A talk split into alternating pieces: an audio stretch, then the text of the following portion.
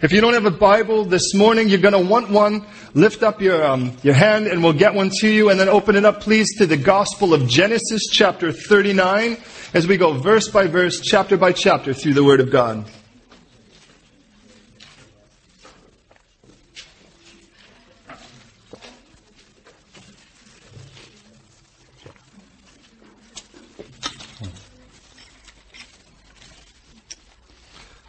in America and in Australia and in other places of the such, Mother's Day is actually in May. Same in Spain. So you know what that means for my wife. In Sweden as well. Da, ja, ja. That means that um, that means that Suzanne's trying to cash in on two of them. That's what I mean. I, I don't blame her. All right. Why don't we stand while we read the word, and then, well, you can sit down for the rest of it, but.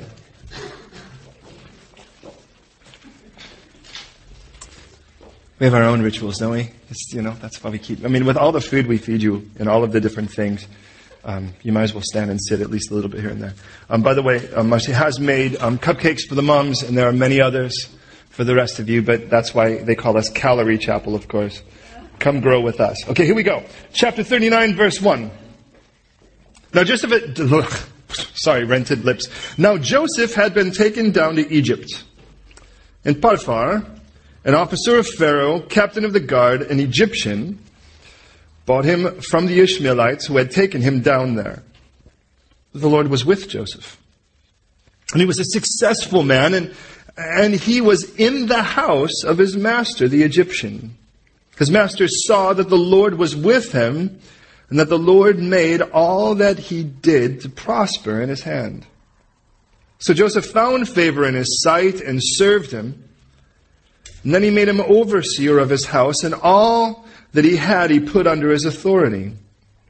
So it was from the time that he had made him overseer of his house, all that he had, that the Lord blessed the Egyptian's house for Joseph's sake. And the blessing of the Lord was on all that he had in the house and in the field. And he left all that he had in Joseph's hand, and he did not know what he had, except for the bread which he ate. Now Joseph was handsome in form and appearance.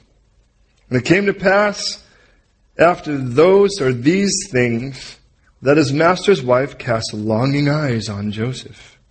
And she said, Lie with me. But he refused and said to his master's wife, Look, my master does not know what is with me in the house, and he has committed all that he has to my hand. There is no one greater in this house than I, nor has he kept back anything from me but you, because you're his wife. How then can I do this great wickedness and sin against God? So it was as he spoke to Joseph day by day that he did not heed her to lie with her or to be with her. But it happened about this time when Joseph was into, went into the house to do his work, and none of the men of the house wasn't, were inside, that she caught him by his garment, saying, Lie with me. But he left his garment in her hand, and he fled, and he ran outside. And so it was when she saw that he had left his garment in her hand and fled outside, that she called to the men of the house and spoke to them, saying, See, he has brought into us a Hebrew to mock us. He came in to me to lie with me, and I cried out with a loud voice. And it happened when I heard, I'm sorry, when he heard that I lifted my voice and cried out, that he left his garment with me and fled and went outside. So she left his garment with her or she kept his garment with her until his master came home. She was holding that garment the whole time. Then she spoke to him with words like them, saying, The Hebrew servant whom you brought to us came in to me to mock me. So it happened as I lifted my voice and cried out that he left his garment with me and fled outside. And so it was when his master heard the words which his wife spoke to him, saying, Your servant did to me after this manner, that his anger was aroused. Then Joseph's master took him and put him into the prison, a place where the king's prisoners were confined. And He was there in the prison. But the Lord was with Joseph and showed him mercy, and he gave him favor in the sight of the keeper of the prison. And the keeper of the prison committed to Joseph's hand all the prisoners who were in the prison. Whatever they did there, it was his doing. The keeper of the prison did not look unto anything that was under Joseph's authority because the Lord was with him. And whatever he did, the Lord made it prosper. Will you pray with me, please? God, I pray right now that you would do more than transfer information but that you would communicate with our minds and our hearts. God, that we would hear you and we would understand you and know you better and your call on our lives. Oh Lord, please, for the languages here that are represented as first languages, as English be their second, please today translate this even as I speak into their own hearts and ears so that they can understand better, God. That we all could understand better. Truth be told, whether this is spoken in Swahili or English, unless your Holy Spirit interpret it for us, God, it'll just be words bouncing off of our heads. So God, I pray today that you would speak to every, every, every one of us here. Individually, as well as corporately as a body. That we would have fun in your word. That your word would come alive. And that we would come alive as we hold on to it. May we worship you, Lord, in the study of your word now. Lord, may we understand this deeper and more meaningfully and more personally and more powerfully and more practically than we ever have. And please today, minister, perform the therapy you desire on each of us Keep me clear and concise and speak exactly what you want to, that you know will minister profoundly to each of us, and don't allow me to say a word beyond. And I commit this to you, and I pray that you immerse me in your spirit, that the world, that this precious fellowship would see you, and that you fill me to overflowing, that you use me the way that you desire. But please minister to me and through me, I pray. And may each of us May we all be able to walk out of here saying today, I met God today. And I responded accordingly. So, Lord, save if there be any who within this sound have yet to know you. Strengthen the weak hands that hang limp. Encourage the discouraged. Challenge the complacent. Warn the unruly. But just don't leave us alone, we pray. And may we, every one of us, walk out of here completely and absolutely encouraged and all the more equipped for what you've called each of us to. In Jesus' name. Amen. Please be seated. I would say this morning as I would any, or afternoon, I suppose, please don't just believe me. Don't just assume it's true because I say so. Let the Bible always have the final say. In Genesis chapter 30, verse 24, we are introduced to the young man we see here. His name is Yosef. Yosef or Yosef means he will add. It is two sisters married to the same man. The prettier one, by the way, having no children. The older, or the, the older one, the less, the unloved, the less pretty one, has four. And in a society where children bring honor to a woman, especially a married woman, of course, the prettier one, for the first time more than likely in her life, has, doesn't have the upper hand. She's not the favored one at the moment. Her sister has four boys. She cries out to her husband cries out to the Lord, and the Lord opens up her womb. And the boy is born, and she names him, God's going to give me another one. How would you like that as a name, gentlemen? After all, her sister had four. And the first boy is born, and the idea is, oh, well, can't wait for another one now. But he happens to be dad's favorite. When this boy is born in chapter 30, the next verse we read, as soon as he's born, at this point, finally, the dad says, Now let's leave Laban's household, this house that he's living in, the house of a deceiver, his father in law. With the nine kids, I should say, with the ten kids prior to this, ten boys prior to this, he was okay with living in this environment. But now that a child of Rachel is born, I want out. How would you feel if you were one of the other ten? When he's about to meet his brother that he thinks is going to kill him, he puts people in parties, sends the ones he loves the least in the front. The ones in the last, Rachel and the boy Joseph. How would you like to be in the front party there? And the idea of it is, my brother might kill me, so let's let him kill the people that are least, that are most expendable to the front, and maybe he'll be too tired to kill the ones I really love. Everything we know about Joseph before chapter 37 is more circumstantial. In chapter 37, by that point, by the way, his mom has passed away because, well, Joseph has a little brother named Benjamin, and she died giving birth to that other one that God will add. Joseph's the oldest of the two, of course.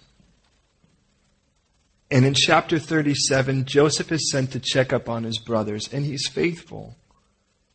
The, the, by the way, dad has four wives the two sisters and their maids.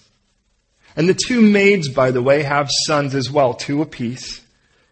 And this boy is sent, talk about a dysfunctional family. And he's sent to go check up on these boys, and he gives a bad report. He was faithful to do what he was asked.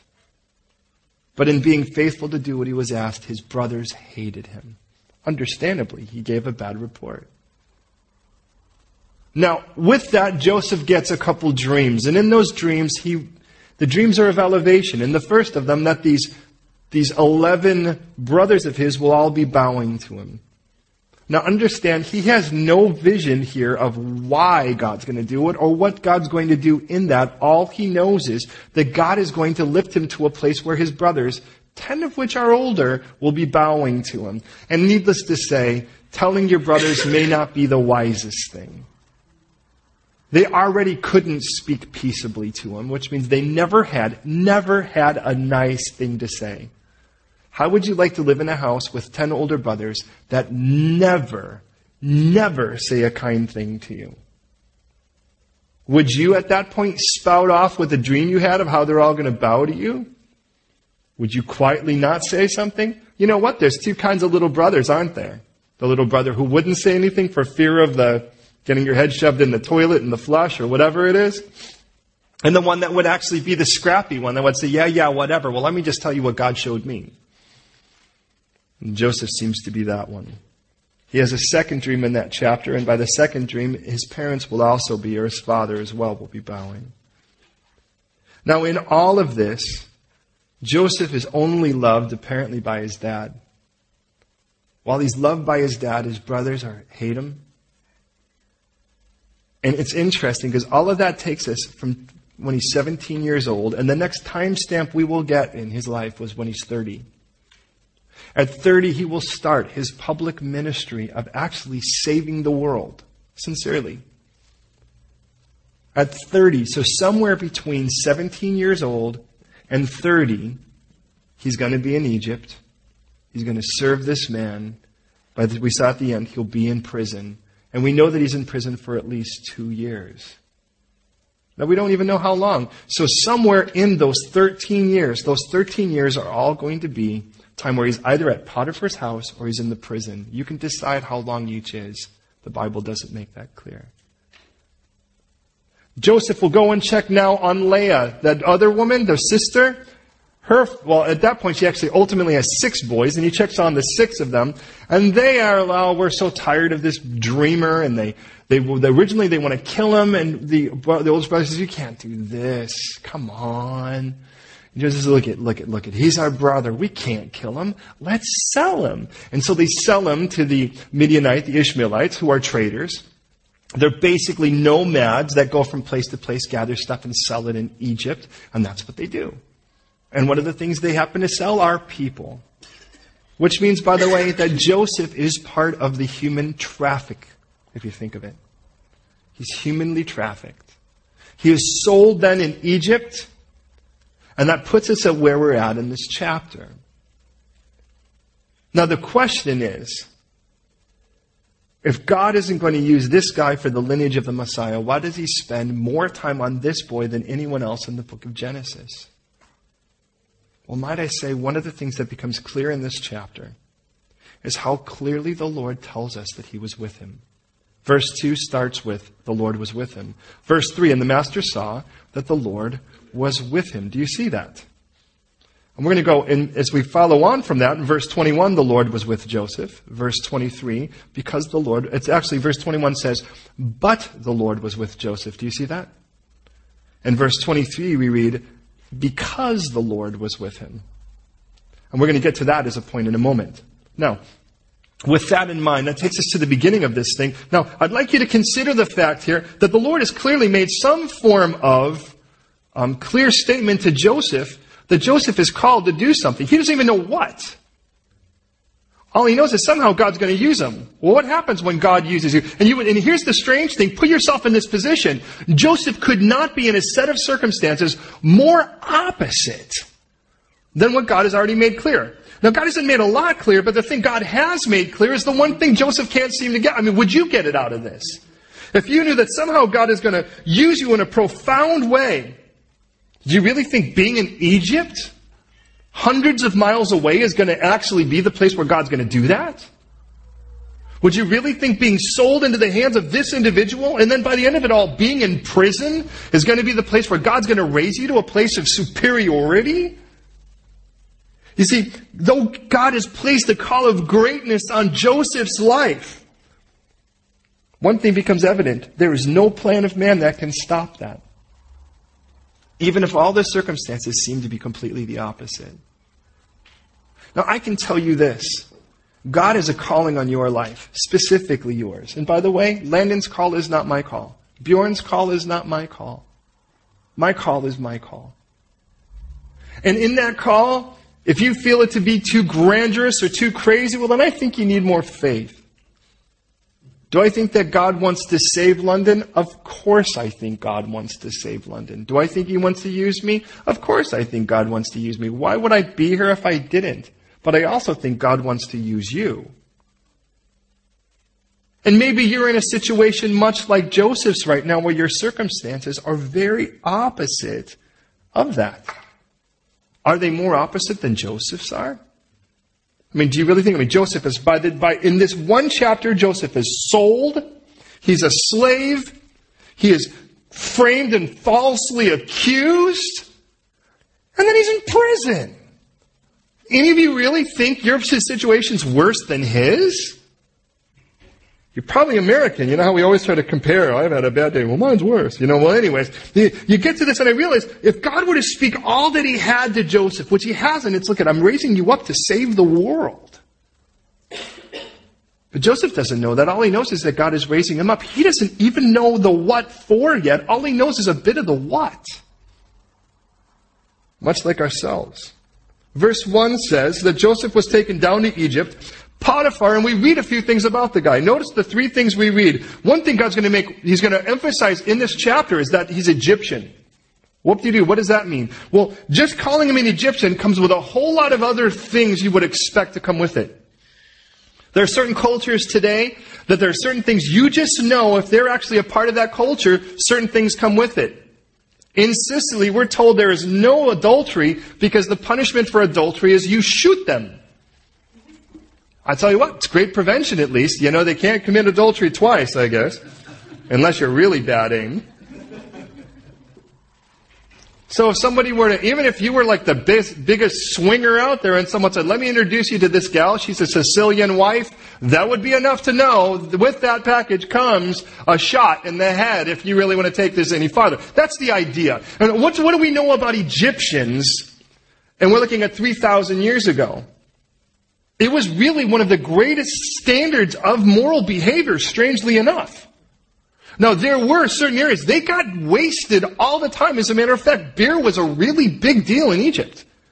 I can actually show you wall reliefs that I actually have copies of, images of, that show people literally, I kid you not, and this is on tombs, throwing up.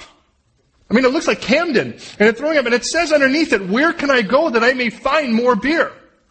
Now, I know, who puts that in the, on their grave? Well, probably a handful of people, you think. But, but, and, and, but in all of that, the marriage, interestingly enough, was, in some circles, very sacred. What we do know about this guy is that he's not just an Egyptian, but he's also the commander of the Pharaoh's secret service. So he's the, he's the commander of MI9. That's the idea. He's, you know, he's the guy that, you know, that is going to be watching over. I mean, think about what that means though for him. He has been, and you know, I'm playing with that. You know, he's, he's entrusted with the one thing that Pharaoh holds most sacred, which is his own life. That man would be able to say, I am also a man in charge. I'm able to say, this go there and this man goes or stay and this man stays because I'm a man under authority. That authority has been granted to me by a person who trusts me with his life. But let's go beyond that. This is what I also, you might not know about Egypt. Lots of pressure rests on the Pharaoh. See, the Pharaoh was responsible for all the gods that they worshipped. Bugs, the god of eternity, scarab, right? You know what that is? It's a dung beetle.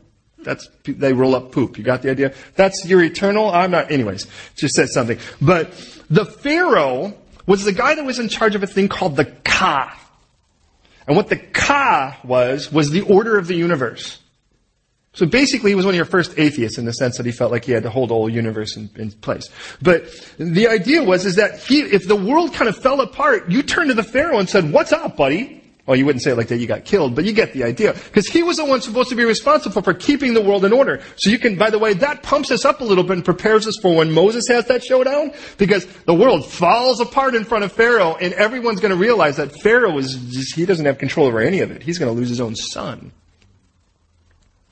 So he's responsible for that. And by the way, that was usually handed over for what it's worth by a woman. Usually, that was one of the reasons why the Pharaoh's daughters often married their brothers. Because if a brother wanted to be next in line, he had to marry a sister to do so because she was going to be the one that picked the, the next Pharaoh. So you can imagine what that does to a Pharaoh. But in these days, there's this, this expectation, and the expectation was life for life. That was one of the first standards that was set in Egypt, life for life. Which, by the way, means this if a man gets anywhere near even to attempt to kill me, I kill you as a result of that. I need a guy that much I can trust. Nobody would be more trained in how to kill a man than, than Potiphar would be. If he is the commander, not a, but the commander, then he is a man who was trained to kill anybody because he can't let him pass them.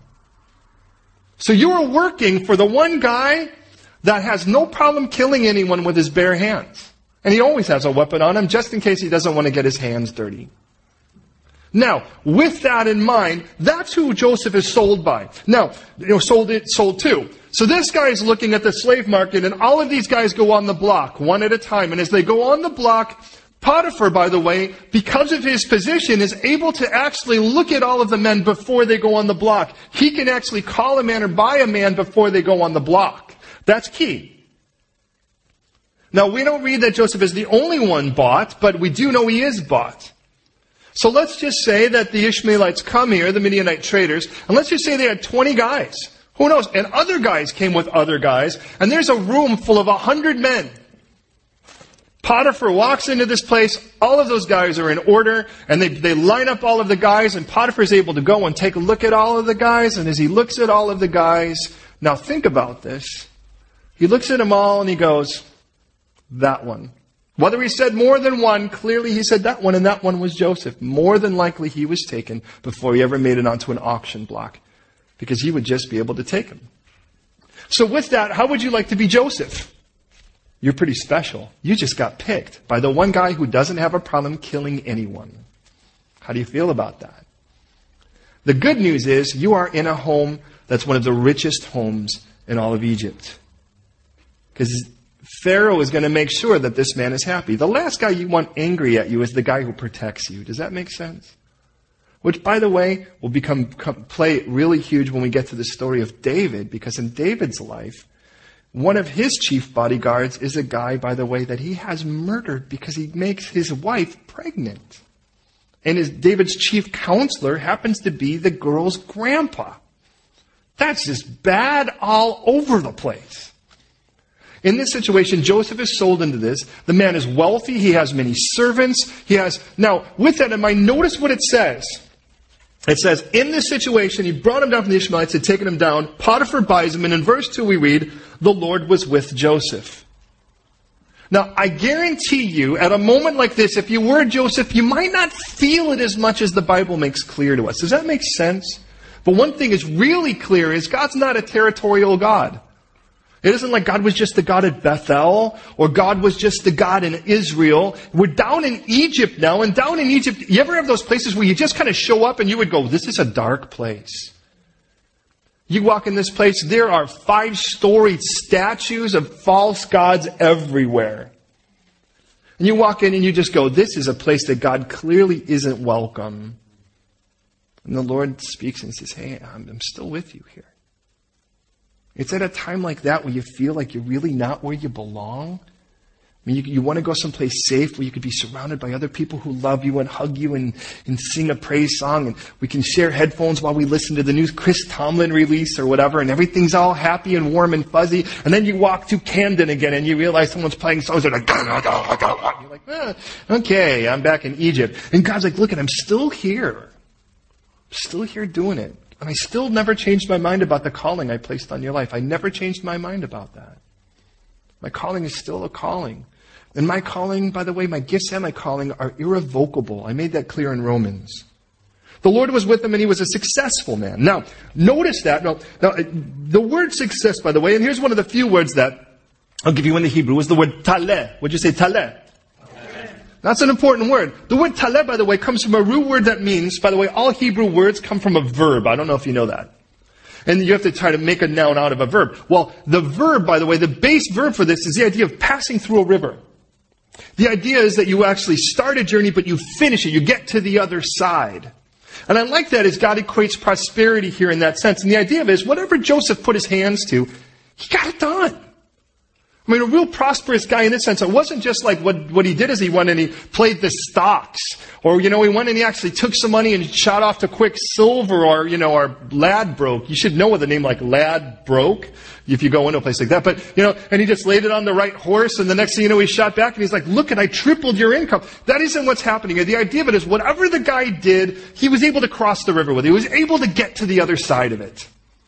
Now, with that in mind, it says that the Lord was with him. He was a successful man and he was in the house of his master, the Egyptian. Don't miss that because what that meant was somehow in God's blessing, he knew how to put him in the right place at the right time. What if Joseph did everything really well, but he was sort of way, way back of the line? He's just a Hebrew boy in the side of, a, of an Israelite, I'm sorry, in the side of an Egyptian community. What's to make him someone that should be in the sight of Pharaoh, or I should say, in the sight of Potiphar enough to notice him doing well? Have you ever been in the place where you feel like, I can do something really well, but no one seems to notice? Now, we don't know, again, in these 13 years, how long this is, this is going to happen before all of the other things come down. But this could be 10 years. If I'm just doing stuff and doing stuff and doing stuff and doing stuff and it's done well and he doesn't get credit for it. We don't know. And he does something else and it's done well and, no, and maybe somebody else gets the credit for it. Now, some of you are in businesses, and I know this because I've been in businesses of performing arts as well, that sometimes it's not even about how good you are, it's just about being at the right place at the right time in front of the right person, doing the right thing. And you're like, God, how do I fabricate and make that happen and force a traffic jam so the other person shows up late and I'm the only, you know, how do I make that kind of happen? And what we see in this is when the Lord is with you, He knows how to put you where you need to be, when you need to be, doing what you need to be doing. And that's something really cool about that because to be honest, it takes the pressure off of me being the Pharaoh. I should pity Pharaoh who feels like he has to try to keep the whole universe in order, but do you feel like Pharaoh here today? Well, you feel like you've got to keep it all in order. I mean, as a man who's a husband and a father, there's a lot of things that I take very seriously about my responsibilities. And there's a part of it that could really stress me out if it weren't for the fact that I'm not Pharaoh. Pharaoh's not even really Pharaoh. God's the only one who holds the universe together. And in this, here's poor Joseph. He got sold, and you're like, wow, this is a bit of a setback. God said he was going to do something really great, and his brothers are like, I hate you, I want you dead. And then, I mean, imagine, and they, they take the coat that clearly shows God's, or the, his father's favor on him, and they send it before dad, and dad's weeping, and they have to try to comfort dad with lies, because they're the ones who sold him in the first place. And Joseph, now, he doesn't know any of that. All he knows is he's in Egypt, he's sold to a guy who has no problem killing people, and somewhere down the line, Potiphar walks by and goes, wow, who did that? And Joseph got to be like, well, I kind of did. But what was that? Was it a cleaner floor? I mean, what is it that Joseph would have been? He was a slave. He set the table well. But sooner or later, what we read is that Pharaoh made him, I'm sorry, sorry, Potiphar made him overseer of his entire house. No, wait a minute. What does that mean? Well, think about your house. What would it be like if God gave you a big house a handful of servants. Some of you start daydreaming from that alone, you know. A Couple cars, everything's all paid for. Sainsbury's just shows up with whatever you order at any point. You don't have to worry about who's going to pay the bill for it or whatever the case is. And in all of that, you turn around and you say, Charlene, it's all yours now. I'm not going to worry about it anymore. What does she have the responsibility to do? All my bills better be paid. House better be clean. Kids better be taken care of. Cars make, better have petrol in them. Nothing should be broken in the house. Nothing. If it's broken, make sure it gets fixed. Don't bother me with that. I'm busy protecting Pharaoh. Think about it. Here's my checkbook. Don't worry about it. Here's my ATM card. Order what you need to order. Take care of what you need to take care of. Make sure and get it done. I'm going to forget about it. That's a Hebrew boy sold into an Egyptian community, into a pagan community, and here's a boy that has all that responsibility. Could you imagine? And I remind you, he showed up there 17 years old. This could have all happened in a month. How would you like to be 18, 19, and responsible for, in some cases, one of the 10 most influential, important men in all of the political world of the world as you know it? That won't have a problem killing you if you do it poorly. Maybe that's inspiration alone. But, but in this, he gives them, I mean, think about all that responsibility. And I, and I look at that and I tend to think there must be a part of, of Potiphar that looks and says, you know what?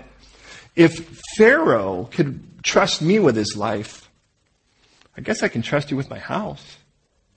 And there's only one thing he doesn't give him, and that's his wife. Which, by the way, tells you a little bit about Potiphar, who seems to be a bit different than the cougar that he married. You know what I mean. Joseph found favor in his sight, and the Lord again, the Lord just, everything he did, he made him prosper. In other words, everything he did, he was able to take to the end. Verse 5. It was at that time that he made him overseer of his house, and the Lord blessed. When the Lord is with you, when the Lord is with you, he tends to bless those that you're with. The more that Listen, listen, listen. The more that Potiphar handed over his house to this blessed son, the more he handed it over, the more blessed his house became. Joseph will, in more than in hundreds, literally hundreds of ways, parallel Jesus. But might I just say, the more you hand your house over to the blessed Son, the more it will be blessed. Hand over your bills. Now you're going, you're going, well, wait a minute. What does that mean? Just drop off my checkbook at the church? Don't do that. But if Jesus really was the Lord of your checkbook, where would that money go? Now, I'm not talking about here. We're not, we never pass a hat. There's a box in the back. That's all you ever get. But where would it go? Do you really think you'd honor God if you gave 10% to one thing and spent the other 90 on an addiction? You really think God's placated by that? If you gave God your checkbook, what would happen? If you gave God your household, if you gave God your telly, what would happen? how many shows do you really think Jesus would be really comfortable sitting next to you watching? We rented this movie. It's so funny. And then they use the Lord's name in vain just once. How do you think Jesus would respond to that? Now, I'm not here to play the heavy. I'm here just to bring reality. What if we did hand our house? And we wonder why our house may not be blessed, but it's sort of like we're playing Beauty and the Beast and we're like, the West Wing, you cannot go to the West Wing. You know, I, well, what is that? Don't go there! It's like, Lord, look at, you gotta have the whole house. I want the whole house to be blessed. Well, the more he hands it over, the more it's blessed. By the way, that's consistent. 2 Samuel 6.11, some of you are familiar with the story when the Ark of God was taken captive and it comes back and they bring it to a guy's house, Obed-Edom, which by the way means red servant. And as it does, the house was totally blessed as long as the Ark was there. And just think about it. What if you just knew? When you walk into the room and there's the Ark and you want to say something and like, oh, I got this, I heard this really funny joke and somebody goes, the Ark is there, the Ark is there, you can't say that. Oh, sorry. You're on the phone, you're talking to someone, yo, yo, what's up? I was thinking about, and you see there, ah, I'm gonna go into the other room. Think about what our lives would be like if we were that, if we really knew that well that the Lord was just there. The problem is, with us, He is. He dwells inside of us. There's no place you can drop God off. Matter of fact, God even says, do you really want to unite Christ with a prostitute? You know what that means? That means no matter where you go, you're not leaving him in the car. It isn't like, all right, Jesus, I'm going to leave you at this bus stop. I'm going to go do some sinning, and then I'm going to come back and pick you up so we can go and be holy again. There's just none of that. Jesus is like, I'm going to go with you. Either you're going to enjoy me or I'm going to irritate you and make unfun what you thought would be fun. Have you ever been there? Where you just totally thought it was going to be totally fun and then you sat down for a second and the Lord's like, so this is what you call fun, huh? And you're like, oh man, I just knew it. It's like taking your mom to your first party as a kid. She's like, wow, this is really fun for you, huh? Oh, mom. But not everybody sees the blessing of the Lord in a way that's actually beneficial. See, listen, some people don't have a good category for a blessed person, especially when it comes to the area of men with women. You, you learn this. And this is, and I, honestly, to be honest, this is seriously the hardest area of my ministry. Because if in a perfect world, I would love to minister to all of you absolutely the same.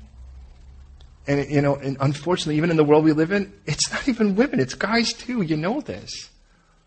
It's like, and you just want to dump love on them and tell them that they're important and they, they find it at the cross and you just love on them and I just want to spend time with you and, you know, and like you can call me at any time, text me and tell me how I can be praying for you and all that. And some people don't have a category for that other than it's romantic. And the older I get, the weirder it gets for me because I think, man, you should be going after Landon or something or whatever. And that's not a suggestion. But the whole point of it is, I mean, you just kind of, but there's just some people, it's like, it doesn't matter.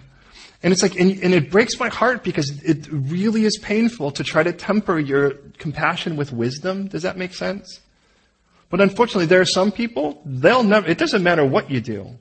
And you know this, ladies, there's some of you, it doesn't matter how modest you dress, and I don't mean to freak out, you know, there's some people are just gonna figure it out on their own. And, and then the reason I say that is, is that we just live in a fallen world, and this poor guy is serving in a house, and he's doing his job well. Whether that's scrubbing a floor or fixing something or handling the servants or paying a bill or ordering food or whatever he's doing, the guy's just doing it well. And there's some girl that looks and goes, mm-mm-mm, he does it well. But it's not the same thing now. And it happens to be the guy's wife that doesn't have a problem killing you. And so she looks and we read that she casts longing eyes, she casts longing eyes on him, and she doesn't even play the game of playing coy. She just says, she just sort of puts on a little Kenny G in the background, and she kind of slips on some kind of thing, and she just kind of opens up the door and just kind of lays, so you know, leans against it for a second, and he just kind of looks and goes, oh no, tell me this isn't what it's supposed to be. And she looks, and she just removes all doubt, lie with me. You can't get more brazen than that. It wasn't like she was even throwing a double entendre where it's like, I wonder what she really means by that. Lie with me. Do you think she's tired and she needs somebody to get take a nap with? It's pretty obvious what she means. And Joseph kind of looks at it and he looks, and, and it's like interesting because it says he refused in verse 8, and he says, look it. My master has committed does not know what is in my, what is in this house. He's committed everything to me. The only thing he knows is what he's eating. And by the way, if you know guys, that's like oh, pretty close to heaven. Don't give me any responsibility. Just put some food in front of me. I'm happy. You know, and, and, and it's like, and it's like, I've made my master happy because to be honest, he's not had to concern himself with stuff he doesn't have to concern himself with anymore. And it's a blessing for me to do that. And he's given me so much trust that he even trusts me with you. Now, in a moment like that, you think, how can I blow it against my boss? Because he's just given his boss a high write up. But instead he goes, but how can I blow it against God? Because if you really think you're serving man, sooner or later you'll get to a point where that man becomes more human and you'll find a reason to do something against him. Happens in every marriage if you're not careful. If you start serving your spouse instead of serving the Lord, there's a moment where you'll be like, I didn't realize you were that human. I'm done serving you. And you go, well, how in the world did that happen? Well, you really stopped serving the right person the moment you started serving them outside of the Lord. You want to find a reason not to serve someone? All you have to do is find out that they're human. And the problem is, there isn't a one of us that isn't. You start serving something within a church, may you never forget you're serving Christ because the moment you find out that anybody that you're working with or serving with in a fellowship, you're going to discover they're all terribly human. Can I just say this? I fart. Deal with that. Sorry. Now that we got that on the table, some of you are like, I'm leaving the church. Well, look at, it. at least you realize that you'll leave. And, and it isn't like I'm going to like sit on your head or something, but the, the re- and the only reason I say that is we're just human. We're just human. And it's like, you know, and it's like, I don't, I don't need to point out someone else's things. And now, by the way, I've taken all the ammunition away from my kids, but he looks and he goes, look, I can't do this against God because, and now think, of now think about this, think about this. Because this flies in the face of a lot of really dumb teaching that happens in some churches today, where they're like, you just have to learn how to forgive God. Of what? Your life's a little rough right now, and you somehow think that God was just supposed to massage you into heaven from this point on?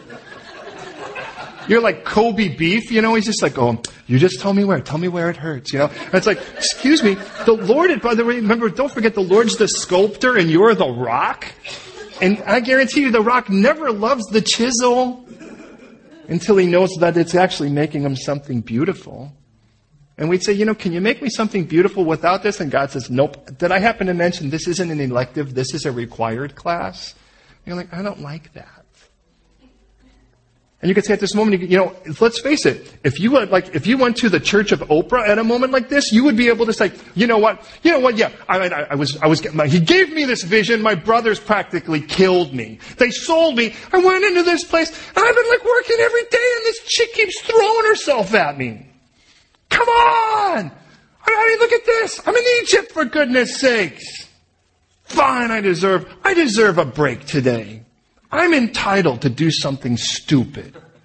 Any of you actually ever really genuinely think that? Maybe even word for word? I have. The enemy loves to throw things like that out. You're entitled to do something you really, oh, spite yourself, hurt yourself. You're entitled to do something stupid you can regret tomorrow. Oh, just do it. And you think, yeah, now that I think about it, my life's rough. I'm entitled to make it rougher. Yeah.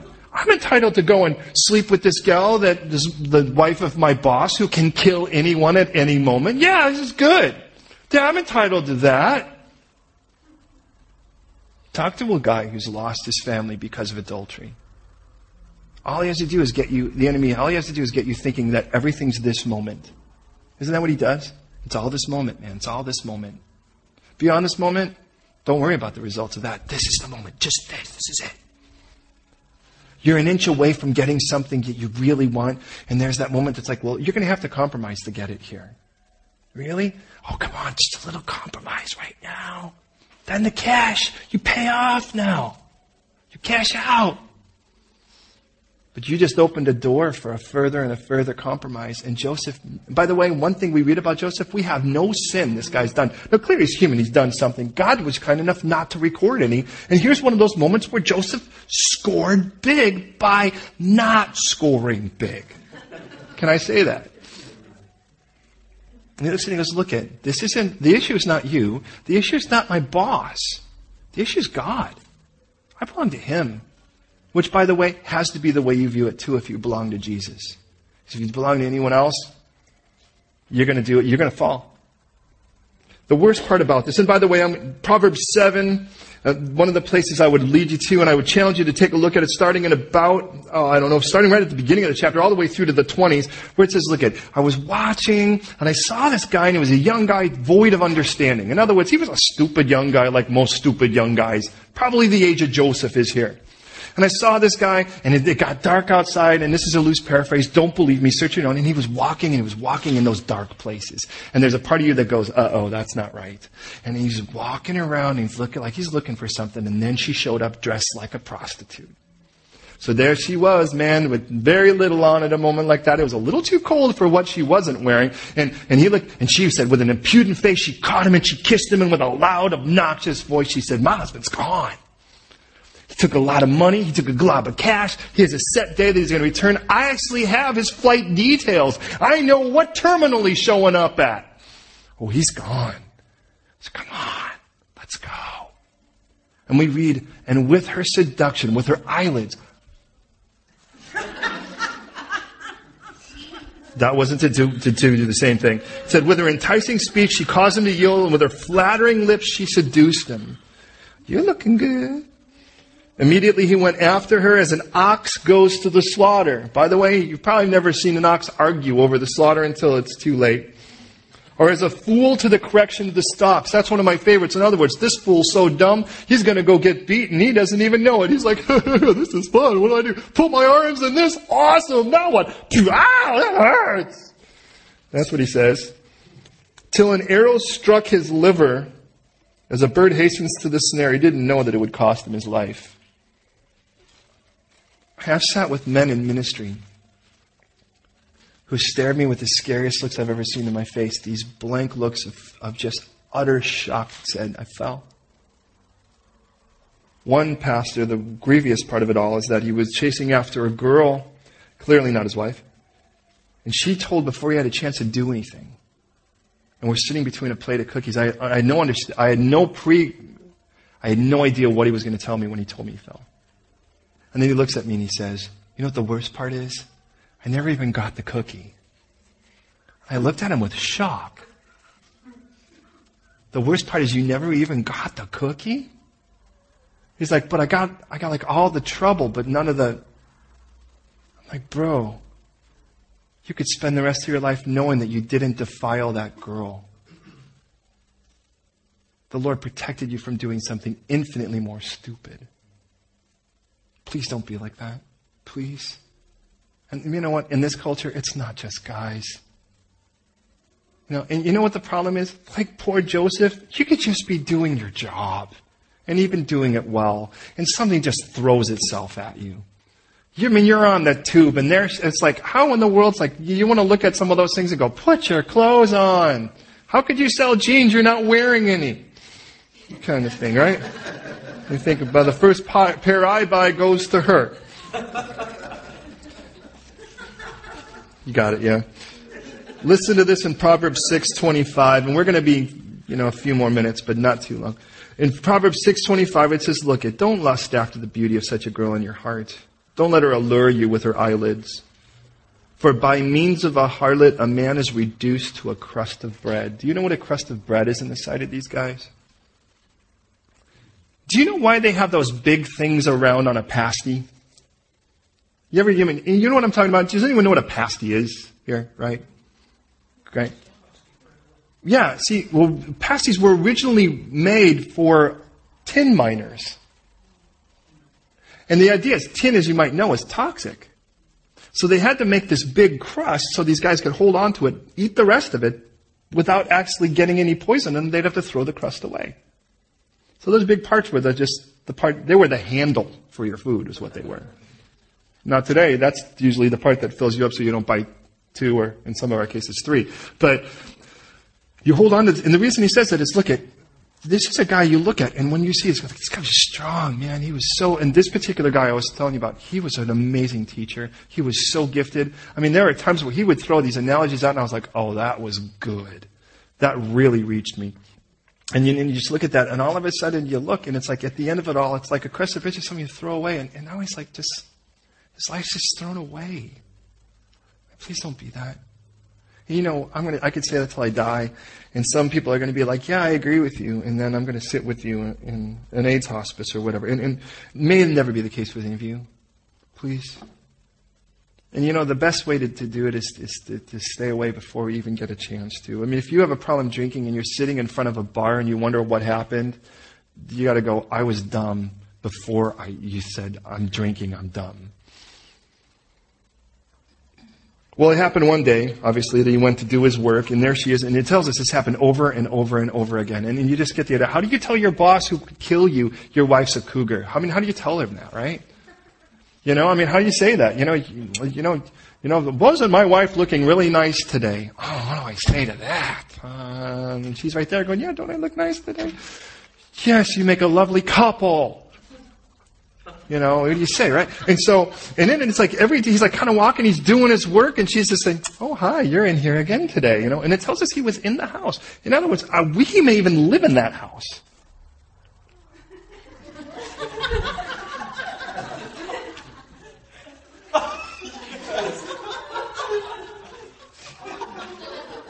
Oh, that's awesome. That's why men fall. Because that's what's in us at birth. Thank you, Lord, for that. Foolishness is bound in the heart of a child. Right? Okay, okay. How many girls do you ever find stuck to a frozen pole with their tongue? Right? None. But a guy says, see this scar on my tongue? That scar on my tongue was from when I, come here, try to lick it, see for yourself. And they're like, oh, okay. Oh, see what you mean. It's like in a guy is this curiosity, right? No guy goes, you know, it's like we know that we, we to this day will be like, oh, this is the grossest thing I've ever drank. Landon, try this. And Landon's like, oh, I don't really know. Come on, bro. Okay. Oh, you're right. This is awful. I was with one of our brothers, and I kid you not, something was so awful we drank it three times. We took six. So I was like, that couldn't possibly be as gross as I thought it was. Try it again. Oh, try it. Oh, that is as gross. Try it again. Oh, that is. I go, no, not really. Oh, yeah, that's really bad. Suzanne, try this. No. right. End of conversation. Do you what? Uh, I'm leaving the room. Landon. Oh, okay. And the point's me. No.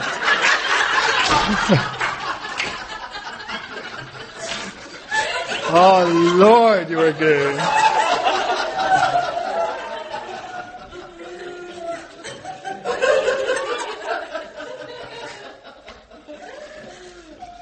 So the difference between this day and any other, it seems like she takes the moment because unlike us, he was by himself. And as he was by himself, she realizes this is the point where it's time to strike, and so she does. By the way, what does it mean that he fled and left his coat? Shouldn't he have grabbed his coat and grabbed it and pulled it and ran? What would have happened if he had grabbed his coat and ran? He would have hurt her. Think about that. This guy was so incredibly noble that even though this gal was throwing herself on him, he wouldn't even hurt her to get away. Isn't that a crazy thought? Because my, my, my first thought is that quote's coming with me. Maybe it's because I read this chapter. you know? You know, and it really is. It's moments like this, it's moments like this that you go, oh man, this guy. And by the way, it's going to happen with just about anyone. If it's, it's just going to happen with just about anyone. You don't have to be cute for this. I can, I can testify to that. But I can say this, that when we were back at the, at the church we were at in California, I had an assistant pastor stay with me.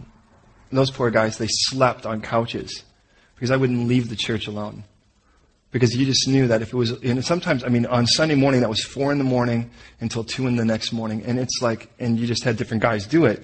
And, and, and the reason is, is because you just don't want to be at one in the morning and some girl shows up at the door and, and needs help and you can't help her. I don't want to be in a place where I can't help someone.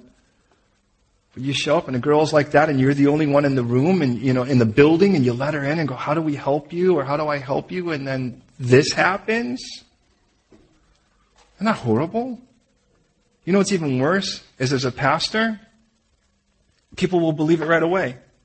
It doesn't matter how, how decent of a person is. If a guy's a construction worker and he's been married for 10 years and he's been a decent guy, has a couple beers with the guy at the end of the day and a couple of things, off, a couple of color, uh, a couple, a couple off-color comments and those kind of things. But when someone says, I think I heard that he was kind of running off with that other girl, they like, oh, come on, not Bob. We know Bob better than that. No, the pastor could be married for over 20 years. He could be a decent guy. He's never done a thing wrong that anyone's ever known. They go, I heard that he was running off with his secretary.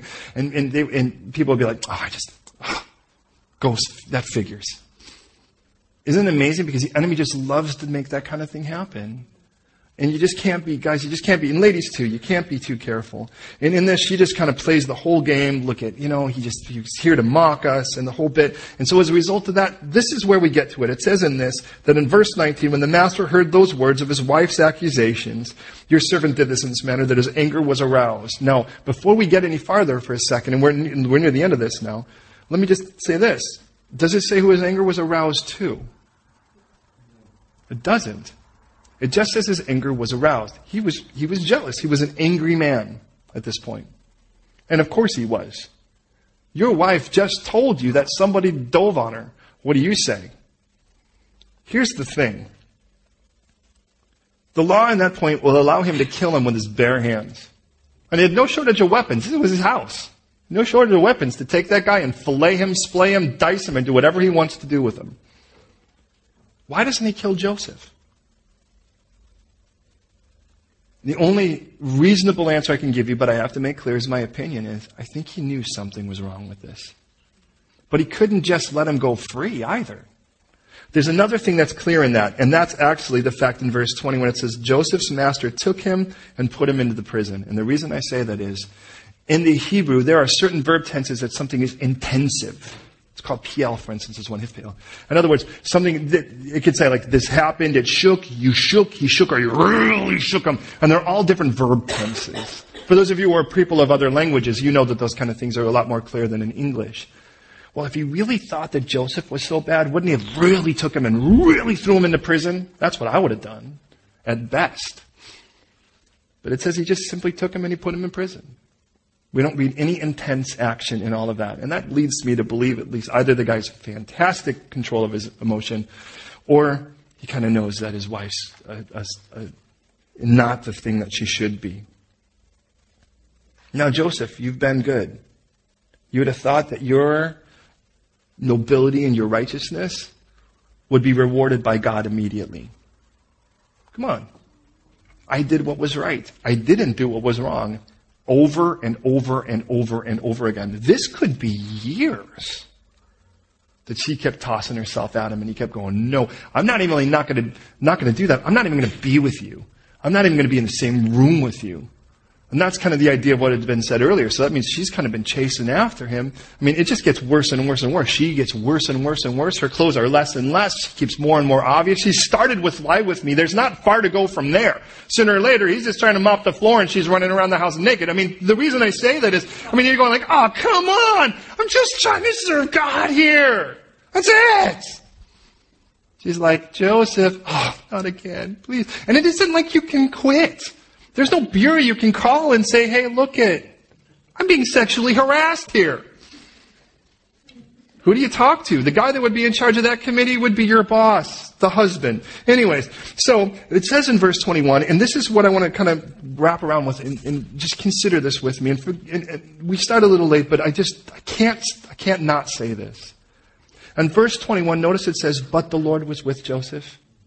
And notice in verse 23, it says, because the Lord was with Joseph what you're going to find is everything in your life is either going to be, but the Lord was with, or because the Lord was with. Now, in the end of it all, the jailer, which by the way would be servant to Potiphar.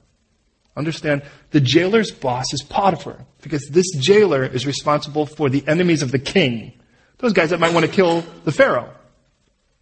Who is his boss? It's Potiphar. That's a weird combination. Think about it and he leaves him in charge. What is Joseph in charge of? He's in charge of the prisoners? Well, what does that mean? To make sure they don't escape? But he's a prisoner himself. Do you really have that kind of trust in a guy that you think, one guy escapes, they kill me? That's a lot of trust. And wouldn't that guy be the one guy that's like, come on, I'm going to let you all go free? He's the one to make sure they all get fed. He's the one that makes sure that they actually are all taken care of. And that's all handed to Joseph, a prisoner? Have you ever heard of something so crazy? And why? Because the Lord was with him? And all of a sudden the prisoners have never been more better cared for than this? And it got me thinking, wow, if the jailer was overcome, he'd have to die. And then I think, wow, Jesus had talked about how he had come to release those that were in captivity. When he did that, the jailer wasn't just, your jailer is not, no longer just somebody doesn't, you got a demoted. Your jailer died. The moment Jesus came in and overcame the strong man and let you free, the jailer doesn't even live anymore. Now, in this situation, listen. God gave Joseph a vision because God was with him. That vision wasn't well received by his brothers, but the Lord was with him. He was disdained and betrayed and sold off, but the Lord was with him. He was taken far from the Father who loved him, but the Lord was with him. He was sold to be a servant in a pagan home, but the Lord was with him. And he was given favor to his boss or by his boss and made responsible over his house, whole household because the Lord was with him. He was sexually harassed and accused of rape, but the Lord was with him. And he wasn't killed, though he should have been, because the Lord was with him. He was jailed instead, but the Lord was with him. And he was given favor by the jailer and made responsible because the Lord was with him. Do you get that? I might say, what would it be like if we treated each other that way? Well, we give God the honor because of what He does, because He's with us. I just got a break. I made the audition. Oh wow, they decided to drop my property tax because the Lord is with you. Ah, I just got a parking ticket with that extra money, but the Lord is with you. I was just diagnosed by the doctor with something that may take my life, but the Lord is with you. I just got healed because the Lord is with you. Go give him praise for that. I just got fired from my job. Things aren't looking good. Bills are piling up, but the Lord is with you. Wow, somehow they all wound up getting paid because the Lord is with you. Do you get it? In Joseph's life, one thing we start to realize is the one consistency is that the Lord is with us. And because the Lord is with us, amazing things will happen. But the world is still the world, and rough things are going to happen, but the Lord is still with you. So you did something really stupid and you sinned. And as a result of that, you're paying the penalty for it in the world somehow. But the Lord is still with you. And in it, you found forgiveness because the Lord is still with you. And in that, you're going to, you know that you're going to face some trials, but the Lord is with you. And though the Lord is with you, He has a call on your life He's not changing His mind on, whatever it is. And I guarantee you, He wants to raise up every one of you and me to make a difference in this world, to be used to change this world, to bring Him in it. Because He's with you. But the world's not going to be really happy about that because He's with us. And that will make our life a bit rough at times, but the Lord is still with us. And friends, I just want to pray for you. But let me say this it starts with this. In all of it, we can recognize the Lord is with me, the Lord is with me, the Lord is with me. But the question is, what if God were to try to do that with me or you? Would he be able to say, well, she's with me? Because my life isn't as consistent as his is. The Lord's like, I wanted to do this amazing thing, but he wasn't with me in that moment. Oh, he was still with, God was still with me, but I wasn't with his program. Does that make sense? And it's like I had this person I wanted him to share with, and he even talked about how crazy he wants to be in me. And he said, Oh, that's a little crazy at the moment, because he really wasn't with me at that moment. I was with him, but he wasn't with me. And then something really cool happened. People turned, and, and I delivered this person because he was with me. The one thing I see with Joseph different than me, he seems like he's always with him. He's made the choice consistently. I just want to pray for you, beloved, and for me. It starts with this. I'm guilty. You're guilty because we've done wrong. We're, we're human beings needing saving. And God so loved us, He sent Jesus to die on the cross to save us. Because He loves us, because He wants to be with us. Have you accepted the gift of Jesus, His gift, His death on the cross, to pay for your guilt? Because if you haven't, your guilt is between you and God. And Jesus loves you so much. The Father loves you so much, He would send His Son to pay that price so that he could be with you because everything about God is about being with you. Everything about him. You're like, why was I here for? And someone says, you were created to glorify God, I'd say you missed it. You're created to worship God, I think you missed it. You're created to serve God, I think you missed it. You're created to be with God. All those other things are the product of it. I will serve God because I'm with him. I will worship him because I'm with him. I will glorify him because I'm with him. If I was created just for those other things, I could do them without him, and I couldn't do them well.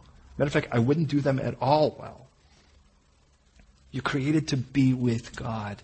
Have you accepted his gift that he has openly offered you so you can be with him? Because if you are, if you have, then let us live in the clear recognition that he's with us. Whether that be because or but. If you haven't, I'd like to give you the honor to say yes to Him today. Will you pray with me? Lord, I want to thank you so much for my brothers and sisters in this room.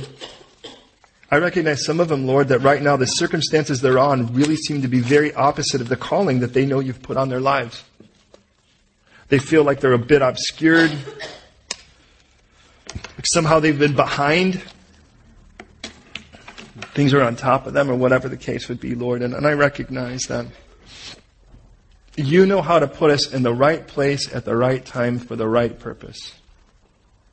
And Lord, for those of us who are trying to make happen what you're not allowing happen and we're frustrated, I pray we could stop being the Pharaoh and start trusting. I know that's difficult. And that doesn't mean we sit on our couch and wait for you to throw something in our lap, unless you tell us that. But I recognize most of the time you're going to tell us to be about your business. But you know what's, I just find it so beautiful, Lord, that, that, that if we would get beyond the moment, we would see how you have this planned out, at least a little bit more. And so I pray right now, Lord, for my brothers and sisters, any who might feel like right now it's just a rough time for them. It's a rough time physically. It's a rough time financially. It's a rough time circumstantially. And Lord, in that, you never promised you'd give us lots of money or a huge car. Because to be honest, if you gave us all that but you weren't with us, it would be worth nothing. What you did promise is you would be with us, even to the end of the age. God, you promised when we looked forward to the Messiah before you came, Jesus, you promised us Emmanuel, God with us. And Jesus, that's exactly who you are. And so I pray for my brothers and sisters right now, Lord, that maybe it's a lot more but than because. In their lives right now, Lord, it's but you're with me, but you're with me, but you're with me. But Lord, if we could recognize that, you are there to bring peace in that storm. Even if you don't still the storm, you can still the child that's in it.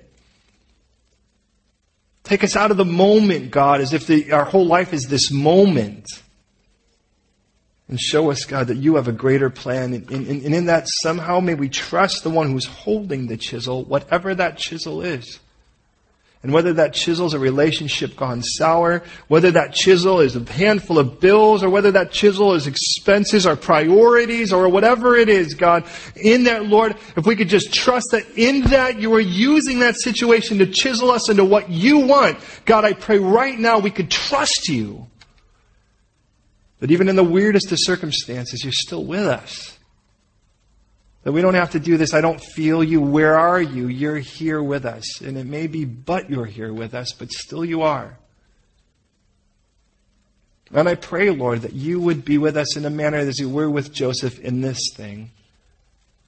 That what we set our hands to, Lord, would prosper. And we recognize not everybody's going to stand up and applaud that. But that's no reason to stop. And I realized that that would be, if I were Joseph, that would be a temptation if I just did lousier and did more poorly, that maybe the situation wouldn't be so rough.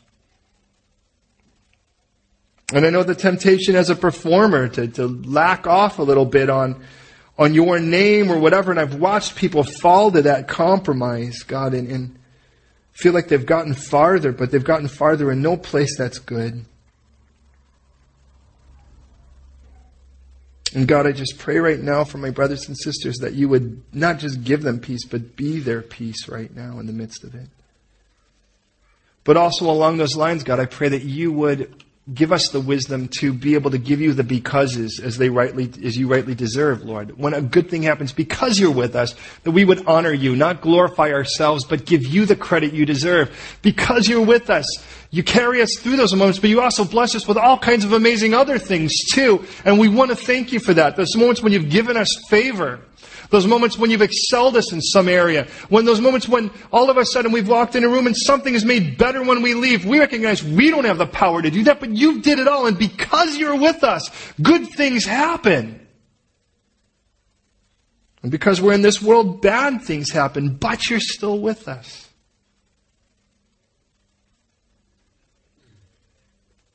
And God, I just thank you that you are a God who is with us. And if you've never, within this room, if you've never accepted the gift of Jesus Christ, or you're not sure if you have, right now you can. You can walk out of here sure. I'm going to pray a simple prayer. And as I pray this simple prayer, listen closely. And if you agree with it, at the end, I simply ask you to say a resounding, confident amen. And what you're saying is, I agree, let those words be my words. Let that prayer be my prayer, so be it in my life. And here it is. God, I, I confess to you, I'm broken, I'm a sinner. I've done wrong. And I also recognize that wrong must be punished if you're really a righteous judge. But I believe that you took the punishment I deserve and placed it on your Son, Jesus the Christ, who died on the cross so that all of my wrong could be paid for, all of my sin, all of my filth, all of my guilt. And so my penalty died there at the cross. And then he rose again three days later, just like you promised he would in your scriptures, to offer me a new life. And in the repentance of the life I had once lived away from you, now I say yes to you. Yes to your gift on the cross.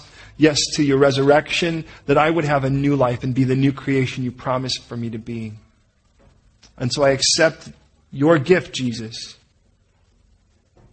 your innocence for my guilt, your life for my death. And Father, take me as your own, as you've now purchased me with your Son. I gladly surrender myself to you, saying, Here I am, have me, I'm yours. Here I am, I'm yours. I'm yours. In Jesus' name. And if you agree, I ask you to say, Amen. Thank you. Thank you for the honor that it is to go through the Word with you and the privilege of being your pastor. Um, hey, you know where we're going to be next week, the next chapter on. Jump in it and see what happens in that prison. You're going to find one of the most beautiful parallels with something that happens with Jesus, and I hope you find it before you get here. But do this if you would. As you head out of here, grab a friend, pray for them, especially if they're in that situation right now where it's more because than I'm sorry, it's more but than because. Make a friend and pray for him if you would. God bless you. Enjoy your day.